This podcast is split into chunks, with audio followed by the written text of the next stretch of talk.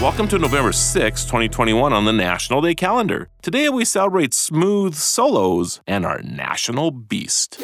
Hey Anna, do you know how you can share celebration with your friends and family at their workplaces and homes? How? With the twenty twenty-two National Day wall calendar, it's here! Yay! So excited. I love this time of year when it shows up. I mean, your family will look up their birthdays or anniversaries. They can use it for social media, marketing, all kinds of fun stuff. I love that. That is awesome. It really is. It really is. national day calendar dot com. Everybody go there. Get your calendars now before we run out. Where is that again? national day calendar dot com. Yeehaw!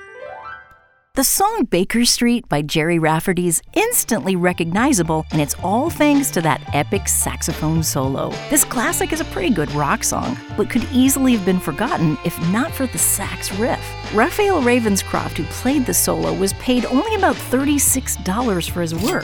He came up with the music on the spot and afterwards hated his performance, which he thought was off-key. Clearly, no one else agreed. But don't feel too bad for Mister Ravenscroft. He went on to perform with Pink Floyd, ABBA, and even Daft Punk. It's National Saxophone Day when we celebrate the birthday of Adolfe Sax, the inventor of the instrument that gave so many pop songs smooth, memorable vibes.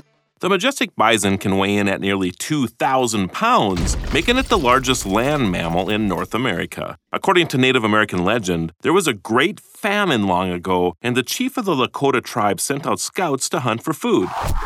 They encountered the White Bison Calf Woman, who taught them religious rituals and told them that when she returned, harmony would be restored to the world. As she left, herds of bison surrounded the camps, and the animal became an important part of tribal culture. Though the bison was nearly extinct by the late eighteen hundreds, today, it can be found in all fifty states. In two thousand sixteen, it was declared America's national mammal, and on National Bison Day, we celebrate this essential part of our nation's history. I'm still freaking out that they're in all fifty states. Yeah, you know, Hawaii would be a good gig for a bison, right? That's true. I'd move there, too. Hey, tomorrow it's the end of daylight savings time. Bittersweet. Hmm. Oh, enjoy sleeping in, John. Hmm. I'm Anna Devere. I'm Marlo Anderson. Thanks for joining us as we celebrate every day. See you tomorrow.